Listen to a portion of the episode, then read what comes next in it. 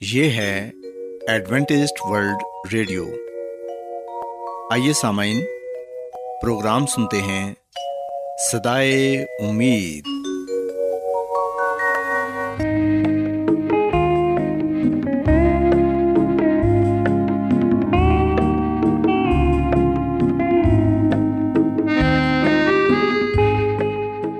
سامعین، پروگرام صدائے امید کے ساتھ میں آپ کی میزبان فرا سلیم اور صادق عبداللہ خان آپ کی خدمت میں حاضر ہیں۔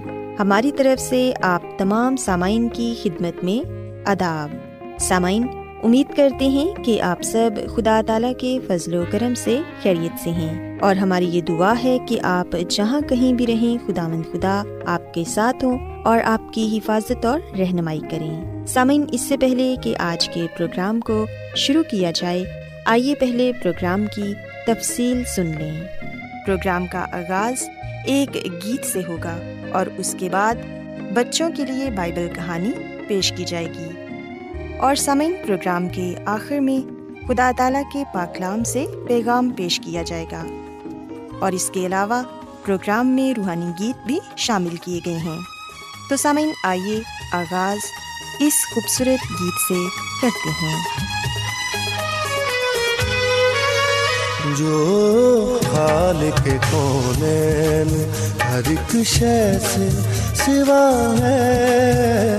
جو حال کے کونین ہر ایک شے سے سوا ہے۔ مجھ کوئی خبر ہے مجھ کوئی خبر ہے میرے دل میں بسا ہے جو خالق کون ہے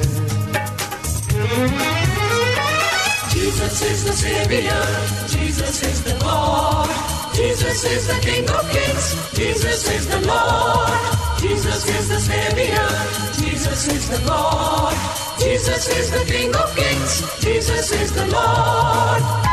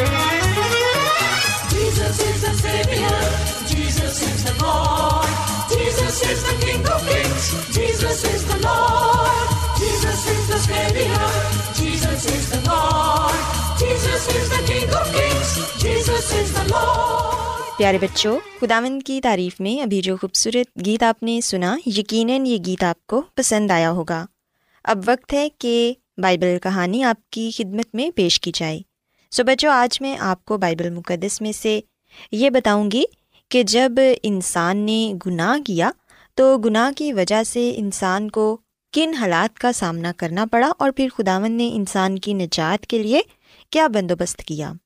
پیارے بچوں اگر ہم بائبل مقدس میں سے پیدائش کی کتاب اس کے دوسرے باپ کو پڑھیں تو یہاں پر ہمیں یہ پڑھنے کو ملتا ہے کہ ابتدا میں جب خداون نے زمین اور آسمان کو بنایا تو تب اس زمین پر ایک باغ لگایا جس کو باغ ادن کا نام دیا گیا۔ اس باغ میں حضرت آدم اور ہوا کو رکھا گیا۔ وہ باغ بہت ہی خوبصورت تھا، کیونکہ اس میں بے پناہ خوبصورت پھول، درخت، پھل اور ہر طرح کی آسائش تھی۔ آدم اور ہوا اس باغ میں بہت خوش تھے۔ ایسا معلوم ہوتا تھا کہ کوئی چیز ان کی خوشی میں خلل نہیں ڈال سکتی۔ پیارے بچوں، بائبل مقدس میں ہم دیکھتے ہیں کہ آدم اور ہوا خداوند کی قربت میں رہتے تھے۔ خداوند ان سے روز ام کلام ہوتے تھے اور ان سے باتیں کیا کرتے تھے۔ اس باغ میں ہر قسم کے جانور اور پرندے بھی تھے۔ سب ایک جگہ اکٹھے ہی رہا کرتے تھے۔ کوئی بھی کسی کو نقصان نہیں پہنچاتا تھا۔ لیکن پیارے بچوں، ہم دیکھتے ہیں کہ شیطان ان تمام چیزوں سے نفرت کرتا تھا اور وہ اس خوشی سے خوش نہیں تھا۔ سانپ سارے جانوروں میں سب سے چلاک جانور تھا۔ اور ایک دن شیطان سانپ کے روپ میں آ کر ہوا سے آہستہ آہستہ کہنے لگا کہ کیا خداون نے تمہیں یہ کہا ہے کہ تم ان خوبصورت درختوں میں سے کسی کا پھل نہ کھانا؟ لیکن ہوا نے جواب دیا کہ ہرگز نہیں، ہم جو پھل چاہیں کھا سکتے ہیں اور کھاتے بھی ہیں، لیکن ایک درخت ہے جو کہ اس باغ کے بیچ میں ہے۔ خداون نے اس درخت کے پھل کو کھانے سے منع کیا ہے، کیونکہ اگر ہم اس میں سے کھائیں گے تو مر جائیں گے۔ لیکن پیارے بچوں، ہم دیکھتے ہیں کہ سانپ نے بڑی ہی مکاری کے ساتھ ہوا کو اپنی باتوں میں الجھا لیا اور یہ کہا کہ تم اس درخت کا پھل کھانے سے ہرگز نہیں مرو گے، بلکہ تمہاری آنکھیں کھل جائیں گی اور تم خداون کی مانند بن جاؤ گے۔ سو ہم دیکھتے ہیں کہ ہوا آزمائش میں گر گئی اور اس نے اس درخت کے پھل کو توڑ کر کھا لیا اور پھر اسے اپنے شوہر کو یعنی کہ حضرت آدم کو بھی دیا۔ سو ان دونوں نے خداون کی نافرمانی کی۔ خداون نے ان دونوں کو وہ پھل کھانے سے منع کیا تھا، لیکن ہم دیکھتے ہیں کہ حضرت آدم اور ہوا نے دونوں نے وہ پھل کھایا اور دونوں خداون کی قربت سے محروم ہو گئے۔ ان دونوں کو اپنی غلطی کا احساس تھا کہ انہوں نے خداون کی نافرمانی کی ہے۔ اب وہ اس لائق نہ رہے کہ ادن جیسے خوبصورت باغ میں خدا سے ہم کلام ہوں۔ انہیں باغ ادن کو چھوڑنا پڑا۔ مگر خداون کو اب بھی اپنے ان دونوں نافرمان بچوں سے بڑی محبت تھی۔ خداون کو ان سے اتنی محبت تھی کہ خداون نے ان سے وعدہ کیا کہ ایک دن انسان اور خدا کے درمیان پھر سے ملاپ ہو جائے گا۔ اور خداون نے ان سے کہا کہ ایک نجات دہندہ آئے گا اور وہ تم لوگوں کو گناہ کی غلامی سے آزاد کرے گا۔ پیارے بچوں، ہم دیکھتے ہیں کہ خداوند خدا نے نجات دہندہ کی آمد کے متعلق وعدہ کیا۔ جس سے انہیں تسلی ہوئی۔ انہیں یقین تھا کہ خداوند اپنا وعدہ ضرور پورا کریں گے اور ایک دن وہ خدا اور انسان میں دوبارہ ملاپ کرا دیں گے۔ سو بچوں، اس بائبل کہانی سے ہم یہ بات سیکھتے ہیں کہ کس طرح آدم اور ہوا نے خداون کی نافرمانی کی، جس کی وجہ سے انہیں باغیدن سے نکال دیا گیا۔ لیکن خداون خدا نے ان سے وعدہ بھی کیا کہ ایک دن ایک نجات دہندہ آئے گا اور وہ تم کو گناہ کی غلامی سے آزاد کرے گا۔ سو بچوں، ہم دیکھتے ہیں کہ آج ہم سب اس دنیا میں جتنے بھی لوگ ہیں گنہ گار ہیں۔ ہم سب کو نجات دہندہ کی ضرورت ہے۔ اگر ہم یسو مسیح کو قبول کریں گے، ان پر ایمان لائیں گے اور انہیں اپنا نجات دہندہ تسلیم کریں گے، تو پھر یقیناً ہم بھی گناہ کی غلامی سے آزاد ہو جائیں گے اور خدا مند یسو مسیح کے ساتھ آسمان کی بادشاہت میں جا سکیں گے۔ سو بچوں، میں امید کرتی ہوں کہ آپ کو آج کی بائبل کہانی پسند آئی ہوگی۔ آئیے اب خدا کی تعریف میں ایک اور خوبصورت گیت سنتے ہیں۔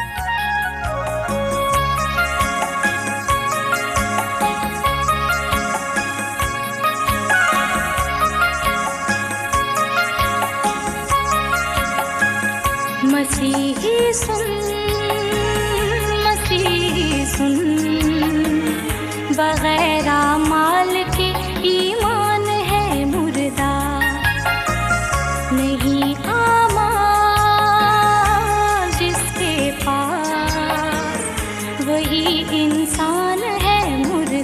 مسیحی سن مسیحی سن۔ بغیر مال کے ایمان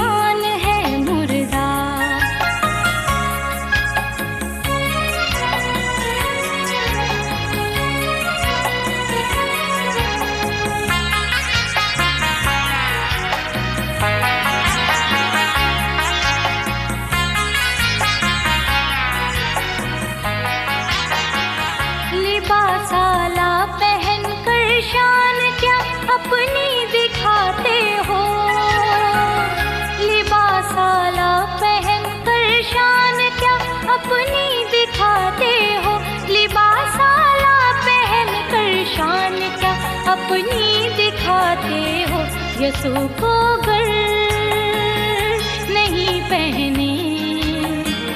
تو ساری شان ہے مردہ مسیحی سن مسیحی سن۔ بغیر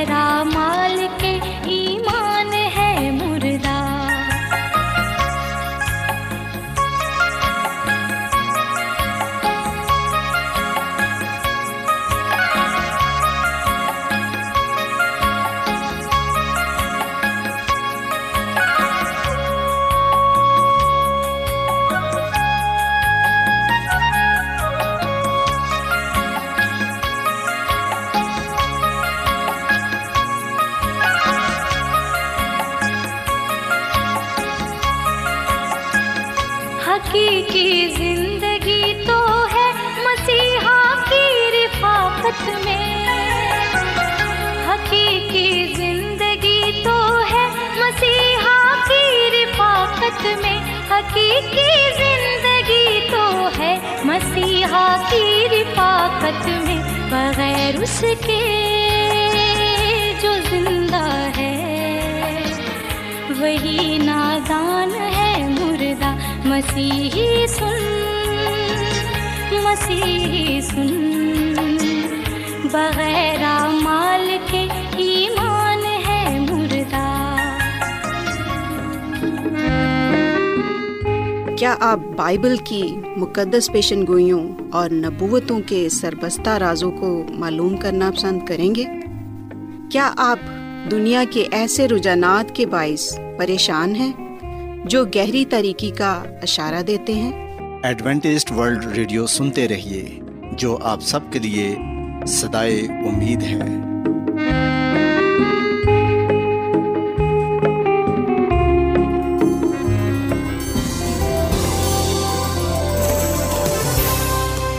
آج بہت لوگ گہرے روحانی علم کی تلاش میں ہیں۔ وہ اس پریشان کن دنیا میں راحت اور خوشی کے خواہش مند ہیں۔ اور خوشخبری یہ ہے کہ بائبل مقدس آپ کی زندگی کے مقاصد کو ظاہر کرتی ہے۔ اے ڈبلیو آر پر ہم آپ کو خدا کا کلام سکھاتے ہیں، جو اپنی گواہی آپ ہے۔ خط لکھنے کے لیے آپ ہمارا پتہ نوٹ کر لیں۔ انچارج پروگرام سدائی امید، پوسٹ باکس نمبر بتیس، لاہور، پاکستان۔ اور ہمارا ای میل ایڈریس ہے Urdu at A W R dot O R G. سامعین، آپ ہمارا پروگرام انٹرنیٹ پر بھی سن سکتے ہیں۔ ہماری ویب سائٹ ہے W W W dot A W R dot O R G. Adventist World Radio کی جانب سے پروگرام سدائے امید پیش کیا جا رہا ہے۔ سامعین اب وقت ہے کہ خداوند کے الہی پاکلام میں سے پیغام پیش کیا جائے۔ آج آپ کے لیے پیغام خدا کے خادم عظمت ایمینول پیش کریں گے۔ محترم سامعین، جیسا کہ آپ جانتے ہیں کہ ہم نے کتاب آنے والے حالات کا سلسلہ شروع کر رکھا ہے۔ روزانہ ہم ایک باپ کا مطالعہ کرتے ہیں اور اس کتاب کے ذریعے سے ہم بائبل مقدس کی ان آیات پر غور و خوض کرتے ہیں جن کا تعلق آخری زمانے کے ساتھ ہے اور سب سے بڑھ کر مسی یسو کی دوسری آمد کے ساتھ ہے۔ آئیے ہم مزید اس کتاب کے ذریعے بائبل مقدس کی باتوں پر غور خوض کریں۔ مردوں کا جلایا جانا یعنی کہ زندہ کیا جانا۔ انسان کو حیات ابدی کا عطیہ اور دائمی زندگی نہیں ملے گی جب تک اس کے لیے باغیدن کا دروازہ دوبارہ نہ کھلے۔ وہ دوبارہ زندگی کے پھل سے کھائے گا تو ہمیشہ تک زندہ رہے گا۔ لیکن یہ تجربہ انسان کو موت میں حاصل نہیں ہوتا بلکہ یہ اس وقت ہوگا جب مردے جی اٹھیں گے۔ پلوس رسول بیان کرتا ہے، اگر مردے نہیں جی اٹھتے تو مسیح بھی نہیں جی اٹھا، اور اگر مسیح نہیں جی اٹھا تو تمہارا ایمان بے فائدہ ہے۔ تم اب تک اپنے گناہوں میں گرفتار، بلکہ جو مسیح میں سو گئے ہیں وہ بھی ہلاک ہوئے۔ اگر ہم صرف اس زندگی میں مسیح میں امید رکھتے ہیں تو سب آدمیوں سے زیادہ بد نصیب ہیں۔ لیکن فی الواقعہ مسیح مردوں میں سے جی اٹھا ہے، اور جو سو گئے ہیں ان میں پہلا پھل ہوا، کیونکہ جب آدمی کے سبب سے موت آئے تو آدمی ہی کے سبب سے مردوں کی قیامت بھی آئی اور جیسے آدم میں سب مرتے ہیں، ویسے ہی مسیح میں سب زندہ کیے جاتے ہیں۔ لیکن ہر ایک اپنی اپنی باری سے، پہلا پھل مسیح، پھر مسیح کے آنے پر اس کے لوگ۔ دیکھو، میں تم سے بھید کی بات کہتا ہوں۔ ہم سب تو نہیں سوئیں گے، مگر سب بدل جائیں گے۔ اور یہ ایک دم میں، ایک پل میں پچھلا نرسنگا پھونکتے ہی ہوگا۔ کیونکہ نرسنگا پھونکا جائے گا اور مردے غیر فانی حالت میں اٹھیں گے اور ہم بدل جائیں گے، کیونکہ ضرور ہے کہ یہ فانی جسم بکا کا جامع پہنے اور یہ مرنے والا جسم حیات ابدی کا جامع پہنے۔ اور جب یہ فانی جسم بکا کا جامع پہن چکے گا تو وہ کول پورا ہوگا جو لکھا ہے کہ موت فتح کا لکما ہو گئی۔ اے موت، تیری فتح کہاں رہی؟ اے موت، تیرا ڈھنگ کہاں رہا؟ پلوس رسول کا پہلا خط، کرنتھیوں کے نام پندرہواں باپ، سولہویں ایتا تیسویں ایت اکاون ایتا تریپن ایت تک۔ سو اس کے ساتھ مسیح خود آمد کا وعدہ بھی شامل ہے۔ میں تم سے سچ کہتا ہوں کہ وہ وقت آتا ہے، بلکہ ابھی ہے کہ مردے خدا کے بیٹے کی آواز سنیں گے اور جو سنیں گے وہ جئیں گے۔ اس سے تعجب نہ کرو کیونکہ وہ وقت آتا ہے کہ جتنے قبروں میں ہیں، اس کی آواز سن کر نکلیں گے۔ جنہوں نے نیکی کی ہے زندگی کی قیامت کے واسطے، اور جنہوں نے بدی کی ہے سزا کی قیامت کے واسطے۔ یونا کی انجیل پانچ باپ پچیسویں آیت، اٹھائیسویں اور انتیسویں آیت۔ سو موت سے جی اٹھنا ہی خدا کے بچوں کی امید ہے۔ موت سب چیزوں کا اختتام نہیں، پھر زندگی ہوگی جلال اور ابدی حیات پر۔ مسیحی لوگوں کی مبارک امید ہے۔ اگرچہ اس زندگی میں انسان کو گناہ اور اس کے اثرات سے نجات حاصل ہونے کا تجربہ ہوتا ہے، لیکن نجات کا کام قبر کے اس طرف پورا نہیں ہوتا۔ نجات آئندہ بھی ہے، پہلی جلالی اور دوسری بے حد جلالی۔ اس دنیا میں مسیحی لوگ گناہ کے جرم اور اس کی سزا سے بچائے جاتے ہیں۔ لیکن ابھی تک ہم گھنونے ماحول اور بری دنیا میں گھرے ہوئے ہیں۔ ہمارے جسم، فنا، دکھ، مصیبت اور موت کے متحد ہیں۔ اور ابھی تک ہم غیر قوموں کی طرف مایوسی، رنج و علم سے دو چار ہیں۔ بعضوقات ایک بڑے گناہ گار اور بدماش کی نسبت ایک سچے مسیحی کی زندگی اور بھی کٹن ہوتی ہے۔ کیونکہ ان مصیبتوں کے علاوہ جو اس زندگی میں نسل انسانی کے بکھرا میں ہے، ظلم و تشدد، تہذیب، عدالت ازا دکھ اور مصیبت جو مسیح کے دشمنوں کی طرف سے ہوتے ہیں، برداشت کرنے پڑتے ہیں۔ بعض مسیحوں کو اپنے خود آمد مسیح اور اس کی خوشخبری کے لیے اپنی جان بھی قربان کر دینا چاہیے۔ آنے والا جلال، اگر خدا کے پاس اپنے بچوں کے لیے کوئی اچھی امید نہ ہوتی اور اس گناہ آلودہ دنیا میں اسی حالت میں رہنا پڑتا جہاں مسلسل بدنی اور دماغی تکلیفیں ہوتیں، تو پھر وہ اپنے بچوں کا خدا کہلانے سے شرماتا لیکن موجودہ نجات کا تجربہ مستقبل میں ایک شاندار اور جلالی نجات کی ایک ادنا سی جھلک ہے۔ آئندہ میں ایک جلالی نجات ہے جو کامل اور مکمل ہوگی، جس میں نہ صرف گناہوں سے آزادی ہوگی، بلکہ وہ اس کے اثر و ماحول سے بھی آزاد ہوں گے۔ اس لیے ہم ہمت نہیں ہارتے، بلکہ گو ہماری زہری انسانیت ذائل ہو جاتی ہے۔ پھر بھی ہماری باطنی انسانیت روز بروز نہیں ہوتی جاتی ہے۔ کیونکہ ہماری دھمبر کی ہلکی سی مصیبت ہمارے لیے از بھاری اور ابدی جلال پیدا کرتی ہے، جس حال میں کہ ہم دیکھی ہوئی چیزوں پر نہیں بلکہ اندیکھی چیزوں پر نظر کرتے ہیں، کیونکہ دیکھی ہوئی چیزیں چند روزہ ہیں مگر اندیکھی چیزیں ابدی ہیں۔ پلوس رسول کا دوسرا خط، کرنتھیوں کا نام، چوتھا باپ سولہویں اتا، اٹھارہویں ایت یہ آنے والا جلال موت کے وقت نہیں ملتا، بلکہ خدا آمدی سمسی کی دوسری آمد کے وقت، قیامت میں، جب نیک لوگ جی اٹھیں گے۔ موت آسمان کا دروازہ نہیں، بلکہ موت آرام کی نیند ہے۔ موت سے بہشت یا دوزک یا برزخ میں جانا نہیں، بلکہ موت کا مطلب زندگی سے علیحدگی ہے۔ مردے خدا کی ستائش نہیں کرتے، نہ وہ جو خاموشی کے عالم میں اتر جاتے ہیں، کیونکہ موت کے بعد تیری یاد نہیں ہوتی۔ قبر میں کون تیری شکر گزاری کرے گا؟ زبور ایک سو پندرہ، ستارویں عید زبور چھ، پانچویں عید اس سے ظاہر ہے کہ مسیحی شخص موت کو اپنی امیدوں کی تکمیل نہیں سمجھتا۔ موت ایک دشمن ہے اور آخری دشمن ہے جسے خدا نیست کرے گا۔ یہ ہمارا دوست نہیں جو آسمان کا دروازہ کھول دیتی ہے، جیسا کہ بعض کا خیال ہے۔ نہیں، بلکہ ہم کو قبر سے آگے مستقبل میں نجات پر نظر ڈالنا چاہیے۔ خدا کا شکر ہے کہ ہم وہاں دیکھ کر مایوس نہ ہوں گے، پھر زندہ ہوں گے۔ ہاں جو مسیح میں مر گئے ہیں، پھر زندہ ہوں گے۔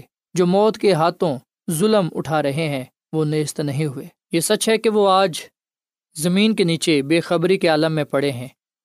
انسان کے بڑے دشمن نے ان کو بہت بری طرح سے چھینا ہے، لیکن قبریں ہمیشہ تک ان پر قبضہ نہ رکھ سکیں گی۔ زندگی بخشنے والی کی آواز زمین پر سنائی دے گی۔ قبریں کھل جائیں گی، جس نے انسان کو شروع میں خاک سے بنایا اور اس کے نتنوں میں زندگی کا دم پھونکا، ان کو پھر اٹھا کھڑا کرے گا۔ وہ اپنی تخلیق کرنے کی قوت کو ایک بار پھر استعمال کرے گا اور اپنے لوگوں کو موت اور قبر سے آزاد کرے گا۔ اس لیے نبوت کر اور ان سے کہ خدا آمد خدا یوں فرماتا ہے کہ، اے میرے لوگوں دیکھو، میں تمہاری قبروں کو کھولوں گا اور تم کو ان سے باہر نکالوں گا اور اسرائیل کے ملک میں لاؤں گا۔ خدا آمد خدا ان ہڈیوں کو یوں فرماتا ہے کہ، میں تمہارے اندر روح ڈالوں گا اور تم زندہ ہو جاؤ گے اور تم پر نسے پھیلاؤں گا اور گوشت چڑھاؤں گا اور تم کو چمڑا پہناؤں گا اور تم میں دم پھونکوں گا اور تم زندہ ہوگے۔ اور جانو گے کہ میں خود آمد ہوں۔ اس کیل کی کتاب سینتیسواں باب، پانچویں اعتہ بارہویں ایت ہم بدل جائیں گے۔ جی اٹھنے کے بعد ہماری زندگی بلا شبہ مختلف ہوگی۔ نجات یافتہ لوگ بیماریوں، دکھوں اور موت سے آزاد ہو جائیں گے اور اپنے دشمنوں سے خوف نہ کھائیں گے۔ اب وہ آزمائش اور گناہ اور ان کے تمام بھیانک اور خوفناک اثر سے بے اثر ہوں گے۔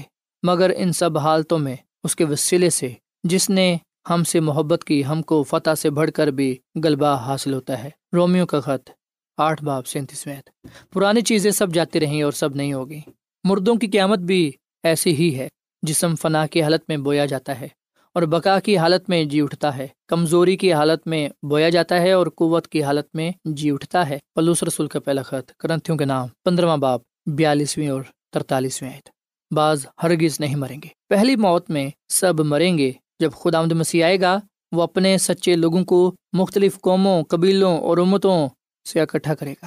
وہ سب نہیں مریں گے، ہم سب نہیں سوئیں گے۔ یہ مسیح کی کلیسیا کو پلوس رسول کا پیغام تھا۔ لیکن ہم سب تبدیل ہو جائیں گے، بعض خدا آمد کے آنے تک زندہ ہوں گے۔ لیکن فنا سے بقا کی تبدیلی دونوں پر ہوگی۔ جو زندہ ہوں گے اور جو پاک لوگ مسیح کے آنے تک جی اٹھیں گے خدا آمد یوس مسیح کے ساتھ آسمان پر اٹھائے جائیں گے۔ زندہ راست باز سوئے ہوئے راست بازوں سے پہلے نہیں جائیں گے۔ مخلصی دینے والے کا پہلا کام اپنے ایمانداروں کو زندہ کرنا ہوگا۔ پہلا گروہ دوسرے پر کوئی سبقت نہیں رکھتا۔ صرف یہ کہ وہ موت سے دو چار نہیں ہوئے یعنی موت سے بچ گئے، جیسے دوسرے ابواب میں اس کے متعلق واضح کیا ہے۔ خدا یسو مسیح اور اس کے رسولوں کے بیانات سے ظاہر ہے کہ موجودہ نسل وہ ہے جو آمد ثانی کے نشانات دیکھے گی اور اس کی آمد کا مشاہدہ کرے گی۔ اب خدا بڑی آواز کے ساتھ ہمارے گرد و پیش کی چیزوں کے ذریعے سے بتا رہا ہے یعنی زلزلے، آگ سلاب جنگ و قید، وبا، مری، گناہ کی زیادتی، یہ سب پیشن گوئیاں پوری ہو رہی ہیں۔ اس نسل پر یہ واضح ہے کہ آمد ثانی بالکل قریب ہے۔ خود آمد مسیح کی طرف راغب کرنے والی مزید اشتعال انگیز چیزیں کیا ہو سکتی ہیں؟ ہزاروں جو اس پر ایمان لائے ہیں، ہرگز نہیں مریں گے۔ یہ لوگ خدا آمد کے دشمنوں پر اس کی فتح کو دیکھیں گے۔ یہ یاد رکھیں کہ آئندہ جلالی نجات کا دار و مدار اس پر ہے کہ ہم اب بچائے گئے ہیں یا نہیں۔ آج نجات کا دن ہے اور آج ہی اسی وقت ہمیں یہ نصیحت دی جاتی ہے کہ اے بھائیو، اپنے بلاوے اور برگزیدگی کو ثابت کرنے کی کوشش کرو، کیونکہ اگر ایسا کرو گے تو کبھی ٹھوکر نہ کھاؤ گے، بلکہ اس سے تم، تمہارے خداوند اور منجی یسمسی کی ابدی بادشاہی میں بڑی عزت کے ساتھ داخل کیے جاؤ گے۔ پترس رسول کا دوسرا خط پہلا باب دسویں اور گیارہویں آیت۔ اور کوئی امتحان نہیں۔ جو یہاں خدا کے بیٹے بن جاتے ہیں، وہ آخر میں اس کی بادشاہت کے وارث ہوتے ہیں۔ رومیو کا خط آٹھ باب سولہویں اعتہ انیسویں تک۔ لیکن قبر کے بعد کوئی آزمائش نہیں۔ رہائی اور مخلصی کی تجویز اس زندگی کا ختم ہے۔ جو اب خدا کے فضل اور رحم کو ٹھکراتے ہیں، ان کے لیے آئندہ کوئی امید نہیں۔ وہ ہمیشہ کے لیے ہلاک ہو گئے اور ضرور ہے کہ سزا ملے گی۔ اور یہ آگ اور گندک کی جھیل میں ہمیشہ کی موت ہے۔ خدا یسو مسیح ان کے لیے پھر نہ مرے گا اور نہ پھر ان کو موقع دیا جائے گا۔ عزیزو، ہم اب خدا کے فرض زند ہیں۔ یہ ہنر رسول بیان کرتا ہے، نئی پیدائش کے بعد ہم خدا آمد کے خاندان کے رکن ہو جاتے ہیں اور اس کے بیٹے سمجھے جاتے ہیں۔ یہی ہماری مبارک امید ہے۔ خدا آمد یسو مسیح کے آنے تک یہ خیال کر کے کہ ہم اس کے مقبول ہوں گے۔ گناہ میں زندگی بسر کرنا خطرناک ہے۔ اگر ہم اس کے روح کو رنجیدہ کریں گے تو آئندہ ہمارے لیے کوئی امید نہیں۔ انتخاب ہمارا ہے۔ یہ ضروری فیصلہ کہ آیا ہم نجات پائیں گے یا نہیں، خدا کے فیصلے پر نہیں، بلکہ ہمارے فیصلے پر منحصر ہے۔ خدا نے ہمیں بچانے کے لیے، اپنی خواہش، اپنے عزیز بیٹے کو ہماری خاطر مرنے کے لیے، دینے کے لیے بھی زہر کی ہے۔ آیا وہ ہم کو قبول کرے گا یا نہیں؟ یہ سوال کوہ کلوری پر مل چکا ہے۔ وہاں مسی یسو نے ہر ایک کے لیے موت چکی اور اس نے ایک عالمگیر دعوت تمام بن انسان کو دی کہ سب آ کر نجات پائے اب لازم سوال یہ ہے کہ آیا ہم بچنا چاہتے ہیں؟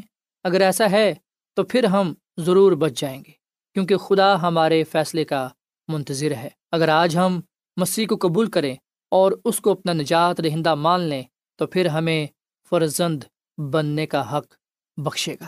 یونا کی انجیل، پہلا باب، بارہویں عید اور خدا کے فرزند ہوتے ہوئے ہم اس کی جلالی دولت کے وارث ہو جائیں گے۔ ہمیشہ کی زندگی ہمارے لیے ہے اور خدا کی بے اندازہ محبت نے ہمارے لیے راہ تیار کر رکھی ہے۔ آئیں اس کے قدموں میں چل کر نجات پائے آمین۔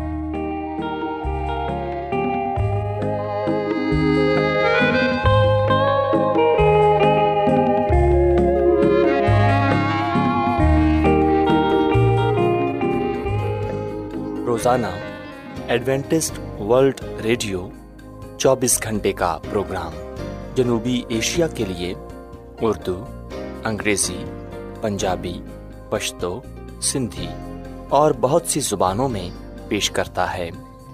صحت، متوازن خوراک، تعلیم، خاندانی زندگی اور بائبل مقدس کو سمجھنے کے لیے ایڈوینٹسٹ ورلڈ ریڈیو ضرور سنیے۔ یہ ریڈیو آپ کی فکر کرتا ہے۔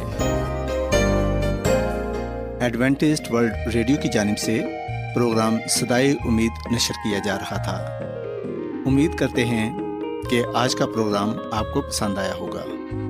سامعین ہم چاہتے ہیں کہ آپ اپنے خطوں اور ای میلز کے ذریعے پروگرام کو بہتر بنانے کے لیے ہمیں مفید مشورے دیں اور اپنے اور ساتھیوں کو بھی پروگرام کے بارے بتائیں۔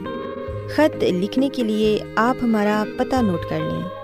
انچارج پروگرام سدائے امید پوسٹ باکس نمبر بتیس لاہور پاکستان۔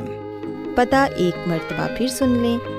انچارج پروگرام سدائے امید پوسٹ باکس نمبر بتیس لاہور پاکستان۔ اور سامعین ہمارا ای میل ایڈریس ہے Urdu at A W R dot O R G سامعین آپ ہمارے پروگرام انٹرنیٹ پر بھی سن سکتے ہیں۔ ہماری ویب سائٹ ہے W W W dot A W R dot O R G سامعین کل اسی وقت اور اسی فریکوینسی پر دوبارہ آپ سے ملاقات ہوگی۔